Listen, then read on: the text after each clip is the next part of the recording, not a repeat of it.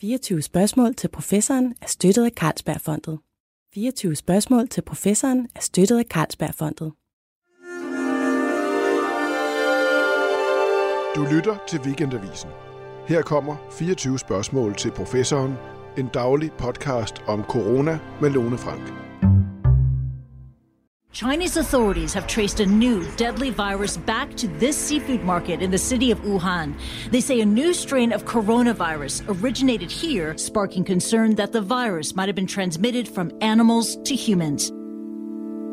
Ja, goddag, tror jeg nærmere. Nej. Nå, det, jeg er ked af det der med, at der ikke var nogen i receptionen i dag. Nej. Jeg håber ikke, at øh, vedkommende er blevet syg dernede, men vi ved det jo ikke. Der står skiltet, der ikke er åbent. Ja, okay. Interessant. Ja. Men, men sid ned. Tak. Viruses and looking at their genetic information is like looking at a family tree. We are looking at a virus that jumped between animal species and then to humans.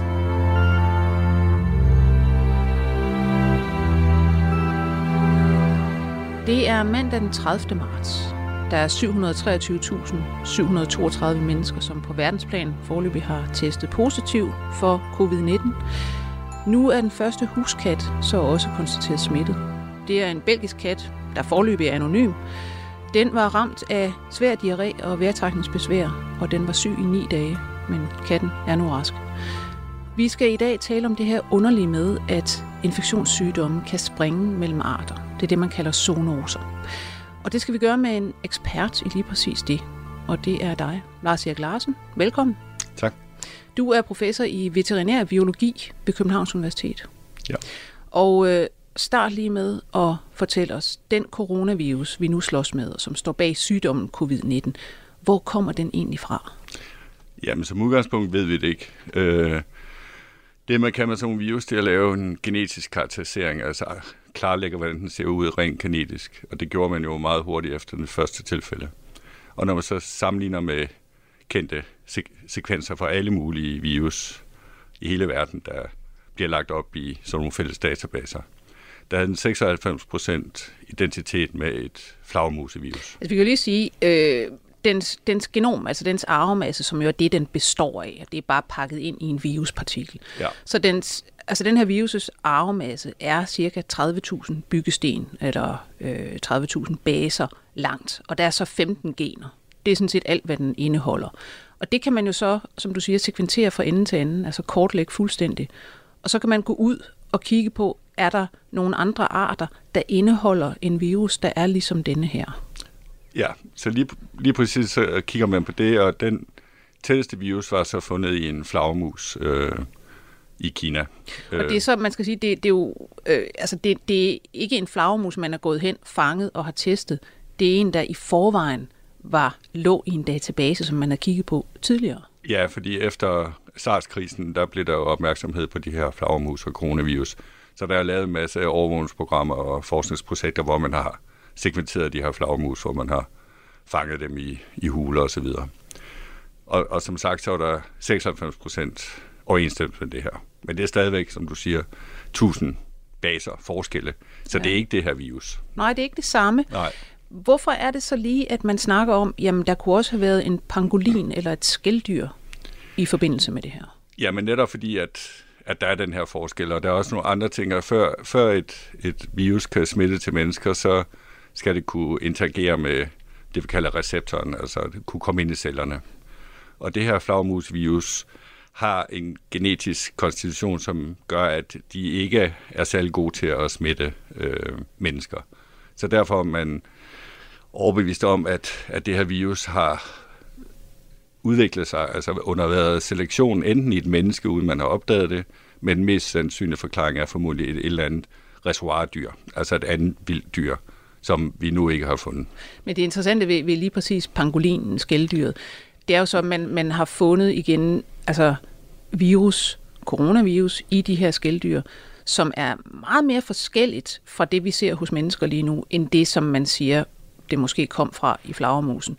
Men lige præcis i den del af arvemassen, som giver ophav til det protein, der får den til at kunne komme ind i cellen, der er der meget, meget, meget stor sammenfald. Så det er næsten det samme som det, vi har. Ja, altså, så når man kigger på, altså, hvor, grund til det her, den her panguin eller øh, skældyr er blevet involveret, det er fordi, at, at det har et, det vi kalder receptor binding site, altså der, der hvor den skal interagere, som er identisk med det, der er i, øh, i covid-19-viruset her. Men der er også nogle andre forskelle. Den har blandt andet sådan nogle basiske aminosyre, som man ikke har set i, i og det er nogle særlige, særlige dele, altså proteiner er opbygget af aminosyre. Ja, og det, det ligner noget, den ændring, man har set her hos mennesker, det ligner noget af det, vi ser hos øh, influenza-virus, og vi ved nu ikke helt lige, hvorfor det er det. Men omkring det her, altså det betyder, det er heller ikke den her pangoin-virus direkte, men det er derfor, pangoinen er blevet involveret i det her, men det kan principielt være sket i alle mulige andre dyr. Øh, også de her desmerkatte øh, er blevet nævnt, fordi at de tidligere har været reservoirer. I SARS? Ja. Men hvorfor, hvorfor er det overhovedet vigtigt at lave den her detektivopgave og spore helt nøjagtigt, hvor virus kom fra? Ja, men det er jo ret vigtigt at vide, hvor det her kommer fra, og, og hvor mange introduktioner der har været. Og der kan man sige, at der lige er offentliggjort en artikel i sidste uge i Nature Medicine, øh, hvor først forfatteren jo er dansker, øh, som baseret på de første 400, ikke de første, men 450 af de første tilfælde øh, humant. Og de ligner simpelthen hinanden så meget, at man er ret overbevist om, at den her introduktion er sket én gang. Så det er ikke sådan, at der er en vedvarende overførsel af det her virus fra dyr til mennesker. Den er sprunget én gang, og så smitter den fra menneske til ja. menneske. Så det er primært, altså lige siden det første tilfælde, formodentlig i Wuhan, har der, er det kun human til human spredning. Og man har så også kunne spore det tilbage til, at det nok er i november, at det er sket? Ja, altså netop baseret, fordi at de her virus, specielt de her coronavirus, men generelt RNA-virus, har det med at mutere. Og det, og det gør de med en, med en vis hastighed, som selvfølgelig afhænger af en masse ting. Men de her avancerede bioinformatiske værktøjer, så kan man ved at se på spredningen, fordi nu begynder der at komme mere og mere spredning på de her gensekvenser, fordi det bliver ved med at mutere. Ja, i øh, mennesker. I mennesker. Altså der kom lige noget fra Island for eksempel, hvor man bare i den islandske øh, population har siddet og kigget på virus, og der er allerede sket 40 forskellige mutationer ja. i Island. Ja, med Anders Fondsgaard og kollegaer på Serum Institut kigger også på de danske sekvenser. Og der har været nogle rygter omkring, at der måske findes nu to clusters, hvor det ene er mere violent end den anden, men, men det er ikke dokumenteret nu. Nej. Men på baggrund af den, der kan man så lave nogle forudsigelser, ligesom sige, men hvornår, hvis den også før har ændret sig så hurtigt, hvornår er den så opstået? Og det, og det data tilbage der er slut november. Øh, og der er selvfølgelig et par ugers usikkerhed på de her brænde. Men det passer jo meget godt med at jeg tror, det officielle kinesiske er der 27. november. Ja. Øh, og der er selvfølgelig en masse både news og fake news på, på nettet, der siger, at det måske var lang tid før, men det, det underbygger de her sekvensanalyser i hvert fald ikke. Og jeg går ud fra, at man stadigvæk går rundt i virkeligheden og tester både skælddyr og alle mulige andre, og faktisk prøver at finde ud af, jamen, kan vi nøjagtigt se, hvad der er sket? Altså nu har de jo haft andre ting at lave i Wuhan, kan man sige, så der har jo ikke været mange aktiviteter, men jeg så faktisk i dag, at der ved at blive sat en, hvad hedder det, øh, en øh, delegation øh, sammen fra WHO, som skal til Wuhan, hvis de kan få tilladelse fra de kinesiske myndigheder, hmm. netop for at interviewe og for at teste, hvad der findes. Men altså, det er jo tre måneder siden nu, ikke? Jo. så sandsynligheden for, at man finder det reservoir er nok Altså, det bliver svært. Jeg tror ikke, vi skal være for op. Men der gik også lang tid øh, efter SARS, inden man fandt øh, den her desmokatte, så, ja. så det kan godt være. Men lad os gå over til altså generelt zoonoser. Det her med, øh, at vi får en, en spredning fra dyr til menneske. Hvordan sker det egentlig? Jamen altså, vi mener, hvis vi lige snakker coronavirus i første omgang, fordi der var andre zoonoser, øh, altså zoonotiske virus, men med coronavirus mener man, at at de her flagmus er det, vi kalder hovedvært. Så corona og flagmus hører sammen, og der er fundet rigtig, rigtig mange forskellige coronavirus i flagmus. Og for at der kan ske den her overførsel til mennesker, så skal der selvfølgelig være kontakt mellem mennesker og flagermus.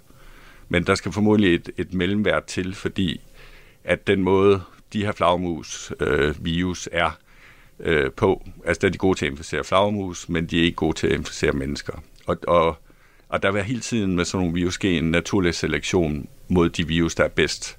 Og når de bare er i flagermus, så er der ikke nogen grund til, at virus skal ændre sig til at have for eksempel genkendt den her receptor. Så det, man mener, der skal til, det skal selvfølgelig først være i flagermus, og så skal der være spillover, det vi kalder, til et andet dyr, eller spillover til mennesker.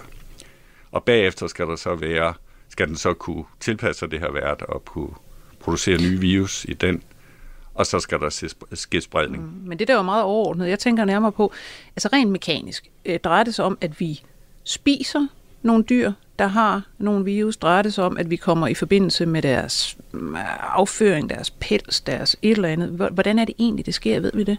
Altså nu er det her virus jo primært aerosol øh, overført, så altså så vi mener, at der skal direkte kontakt til et levende dyr, men det, det er klart, øh, som man også for nogle af de her markeder, at når de her dyr de, øh, slagtes, og i forbindelse med, at man skærer dem op og så videre, så vil der også genereres nogle neosoler. Men kød og fødevarer er ikke øh, et vesikel for det her. Så, vi, vi så det er ikke at spise det simpelthen? Det er ikke at spise det, nej. nej. Det har man jo ellers, nu man lavet mange jokes om, at øh, en dårlig kogt flagermus, der blev spist af en kineser. Ikke? Men det er så ikke det. Det er det, at de har gået rundt om den og haft med den at gøre. Og ja, altså hvis den ikke er, er kogt helt, så kan man jo heller ikke udelukke det. Men altså, det er ikke sådan, at, at vi betragter det her som fødevareborn øh, virus. Men, men zoonoser er jo også i øh, altså overordnet inddelt i to forskellige epidemiologiske klasser. Ikke? Ja. Altså en, der smitter fra der skal smitte fra direkte fra et dyr til et menneske. Og så den klasse, vi har med at gøre nu, som smitter en gang fra et dyr til et menneske, og så kører det fra menneske til menneske. Ja, altså jeg ved ikke, om man inddeler, men man kan sige, at zoonose betyder bare overførsel af et patogen, øh, også andre end virus, fra, fra dyr til mennesker. Og så kan man sige, hvis vi tager sådan et som fugleinfluenza, H5N1, eller her senest H7N9, også i Asien, ja. så bliver mennesker smittet direkte ved kontakt med fugle. Ja. Og, øh, og der er ikke nogen human-til-human spredning. Øh, meget få, så skal det være, at man bliver eksponeret for mm. et sygt øh, familiemedlem. Så på den måde er det en, en zoonose, hvor de humane tilfælde skyldes hver gang en kontakt til dyr. Og der kan man sige, at det her udbrud er forskelligt på den måde, at her, her er det kun sket én gang, og så resten af tiden har dyr ikke været involveret i det her. Så er det ren menneske til menneskespredning. Ja. Så på den måde kan man opdele i to forskellige zoonoser, ja. Kan man sige noget om, hvad det er, der sker øh, rent molekylært? Altså, hvad er det? Fordi når du nu siger, øh, det kan være, det er fra en flagermus, men så har det måske også været en pangolin, en desmokat, et eller andet andet. Øh, der kan vel også ske det, at vi har netop en, en virus, der er en flagermus. En pangolin bliver så inficeret øh, øh, og den, bliver, den har måske selv en coronavirus, der kommer så i den samme celle en coronavirus ind fra en flagermus, og så rekombinerer de, altså laver en mærkelig blanding, en helt ny virus. Ja, men det er rigtigt. Altså, det er jo sådan en lidt hurtigere måde, det kan foregå på, fordi det andet med den anden adoption, der skal der formodentlig flere passager i de her øh, reservoirdyr, altså fra dyr til dyr. Men det kan lave det, der hedder en rekombination, det er jo netop, at samme celle bliver inficeret med to forskellige coronavirus, som så øh, øh, går sammen og laver en hybridvirus. Og det går meget hurtigere. Og der kan man sige, så skal der måske kun et desmodyr eller en panguin til at lave det her. Men de samme analyser, som, øh, som Christian Andersen og hans kolleger har lavet, er, er der ikke sådan umiddelbart noget, der tyder på, at det her det er et rekombinant virus. Men før man kan sige, at det er en rekombination, så skal man have de to, det vi kalder forældre eller parent-viruser. Mm, ja. Og det har vi ikke her. Ja. Lad os lige kigge på corona i det hele taget. Altså, det er jo, øh, det er jo virus, som, som vi kender ret godt. Altså, vi bliver forkølet hvert år, ja. og det er typisk coronavirus. Øh, og, og de findes i mange udgaver. Det var også coronavirus, der sprang fra dyr til menneske i, øh, i SARS øh, og i, i MERS. Hvad er det, der gør, at de her coronavirus er så gode til at lave zoonoser? Jamen, coronavirus er bare et... Altså, alle RNA-virus, øh, som, som corona, både corona og influenza tilhører, har en evne til at ændre sig lynhurtigt, fordi at de ikke, i forbindelse med, at de laver, øh, formerer sig, så laver de hele tiden nogle fejl. Altså, det er fordi, at, at RNA, altså deres arvemasse kan enten være DNA, som det er hos os, ja. eller det kan være RNA, som er et, et lignende molekyle, men langt mere øh, ustabilt i virkeligheden. Ja, og så bliver det nødt til at bruge deres egne enzymer. Øh, og vores enzymer, når vi skal kopiere vores celler, har en egenskab, øh, der gør, at hvis der bliver lavet fejl, så bliver de fejl rettet, fordi ellers vil vi dø af kraft, inden vi bliver tre år. Ja. Men, øh, men det har de her RNA-virus ikke. Så derfor udvikler de sig rigtig hurtigt. De her coronavirus kan så ud over det, netop gøre det, du snakker om før, lave de her rekombinationer. Så coronavirus er rigtig god til at lave rekombinationer. Så det er formodentlig en af årsagerne til, at coronavirus er, øh, altså er nogle af de virus, der kan udvikle sig zoonotisk. Men vi har jo masser af andre eksempler på andre virus, der også er zoonotiske. Ja. Altså, så. altså, ja, altså influenza, som du siger. Ja, influenza er jo et godt eksempel, men influenza laver sig ikke øh, rekombination, fordi at influenza består af otte forskellige segmenter, mm. og de kan så blande de her segmenter, som jo er en form for rekombination. Og derfor er influenza også rigtig god til lynhurtigt at lave nye virus. Ja. Men et virus som Ebola, som jo også har givet ans, er også en zoonose og kommer formodentlig også fra, fra flagmus, er jo et andet eksempel på, på virus. Så det er ikke kun HIV. coronavirus. HIV. HIV er også et, et eksempel på, øh, på et virus, som hedder retrovirus. Så, ja. ja, det kommer fra aber, men det kan også godt være, at der har været en andre reservoir der. Ja.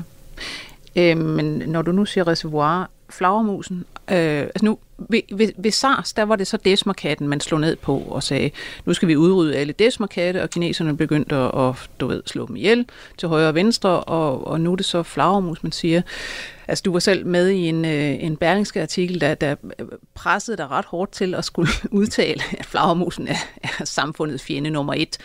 Øh, interessant ved flagermus er jo også, altså der kommer en del altså blandt andet coronavirus fra flagermus, som springer. Sikkert fordi, at dens immunsystem er ret specielt. Ja, ja altså det, det virker til, at de her flagmus godt vil acceptere de her coronavirus og ikke reagerer særlig meget øh, godt på det. Og så er der formodentlig også, altså virus er jo som udgangspunkt ikke interesseret i at slå verden ihjel, fordi den er afhængig af, at der er levende celler. Så det er jo en meget analog til den situation, vi har med influenza-virus, hvor hvad hedder det, vandfugle eller andefugle er hovedvært. Og de her grådaner er jo også øh, fuldstændig ligeglade med det her virus mm. og reagerer heller ikke på det. Så det, det afspejler, at ja, dels formodentlig noget med, jeg tror ikke, man helt ved, hvorfor flagmusene accepterer det, men, men det afspejler formodentlig sådan en adaption af det her virus til flagmus. Altså jeg så faktisk lige et, et, et nyt studie, øh, som antyder, at det på grund af, at flagmusen har et uhyre effektivt immunforsvar mod lige præcis virus. Altså ja. den gear sit immunforsvar op med øh, interferon, som er et, et bestemt biomolekyle, som altså i virkeligheden altså meget effektivt gør, at den netop ikke selv bliver syg, men det gør så også, at virus, som er kommet ind i den, øh, ligesom kommer under voldsomt pres, og det gør så, at den, den udvikler sig helt fantastisk effektivt, hvis den altså overlever til at være noget, der bliver meget mere violent og smittefarligt for andre fordi den simpelthen øh, altså får så stor kamp til stregen. Ja. Så, så flagermus er en, en, man kan sige en ideel inkubator øh, og opformeringsmaskine for, for øh, virus, der lige er klar til at springe. Ja, og det er jo tit med de her virusinfektioner, at det er jo det er jo sådan en ongoing kamp mellem virus og immunforsvaret, og, og, øh, og mange virus har netop udviklet metoder, hvor de kan omgås øh, cytokiner og de her altså type 1 reaktioner, altså det, den meget akutte respons, ja. at de kan inhibere de her responser. Hvor mange af vores infektionssygdomme, de humane infektionssygdomme, er egentlig zoonoser oprindeligt? Jamen, jeg har set et estimat for OIE, der siger, at mellem 60 og 75 procent af alle nye infektionssygdomme kommer fra, fra dyr. Så man kan sige, det er jo ikke, det er jo ret ofte. Nu tænker jeg på umiddelbart coronavirus. Øh, nu kan virus så åbenbart smitte katte med den her nye coronavirus, og de kan blive syge af det. Men altså, katte og hunde har jo også altså masser af coronavirus i sig, som, som endnu ikke er, er sprunget til, til os mennesker. Kunne man forestille sig, at, at vi får et eller andet grimt fra hunde og katte på et tidspunkt? Altså mange af de coronavirus, der findes, altså også i danske katte og hunde, er jo tilhører nogle andre typer af, end, end de her beta-coronavirus, som er fundet i, øh, i hvad hedder det, altså som covid øh, hører til. Og som jeg sagde før, så er virus normalt værtsspecifikke, og de her coronavirus øh, hos dyr har været der i rigtig, rigtig mange år, og så vidt jeg ved, så er der ikke konstateret nogen som helst humane tilfælde af de her, af de her infektioner. Så, øh, altså, så det er meget lidt sandsynligt, at, at, at det lige pludselig vil ske. Men altså, virus er tit øh, hmm. uforudsigeligt. Jamen det er interessant det der med, at det er altid vilde dyr, vi ser det fra. Ikke? Men, men øh, altså hunde og katte, eller sige, altså øh, også produktionshusdyr, altså mæslinger kom jo i sin tid fra, fra kvæg. Ja. Så, så det kan jo ske. Jamen altså, det, det, det kan det, og der har jo også været andre, blandt andet coronavirus, der er sprunget til svin i, øh, i Kina, den her SADS-virus. Øh, men hvis vi snakker om de virus, vi nu kender, der er i produktionsdyr, altså både hos køer, det vi kalder bovin coronavirus, og, og svin har også rigtig mange forskellige øh, coronavirus, ikke så mange i Danmark, men, men andre steder. Og de har været der rigtig mange år, og i og med, at de her virus cirkulerer de her dyr, så bliver de bedre og bedre til at adoptere til de her dyr. Og alt er lige ved det øh, nedbringe risikoen for den der zoonotiske øh, smitte.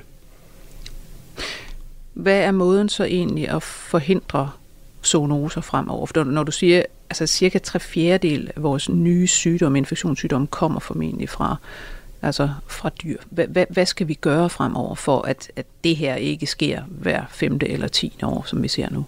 Jamen, det er jo lidt forskelligt fra virus til virus. Når du kigger på de her coronavirus, eller de her reservoirer hos, øh, hvad hedder det, flagermus, så kan man sige, at at det, der skal til, det er, jamen, altså virus skal være i de her flagermus, så skal der så ske smitte til formodentlig et reservoirdyr.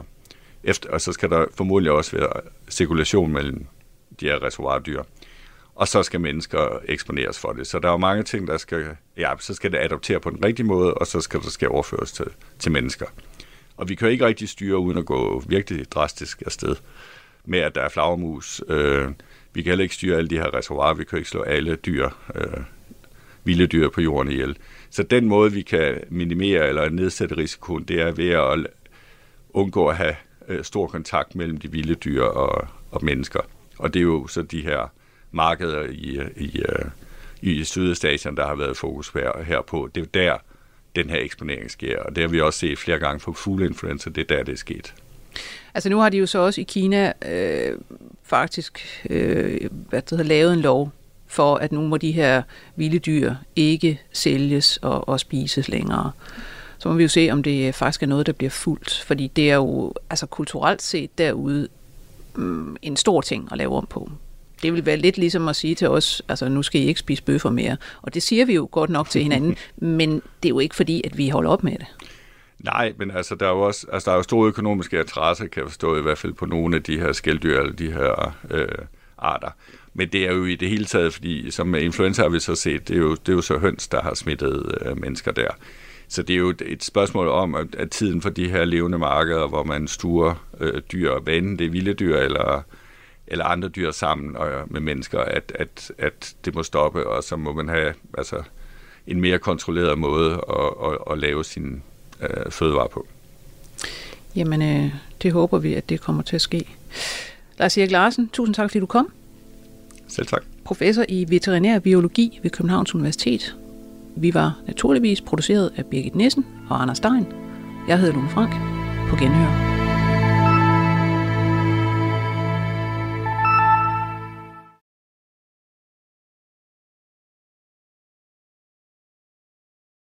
...24 spørgsmål til professoren er støttet af Carlsbergfondet.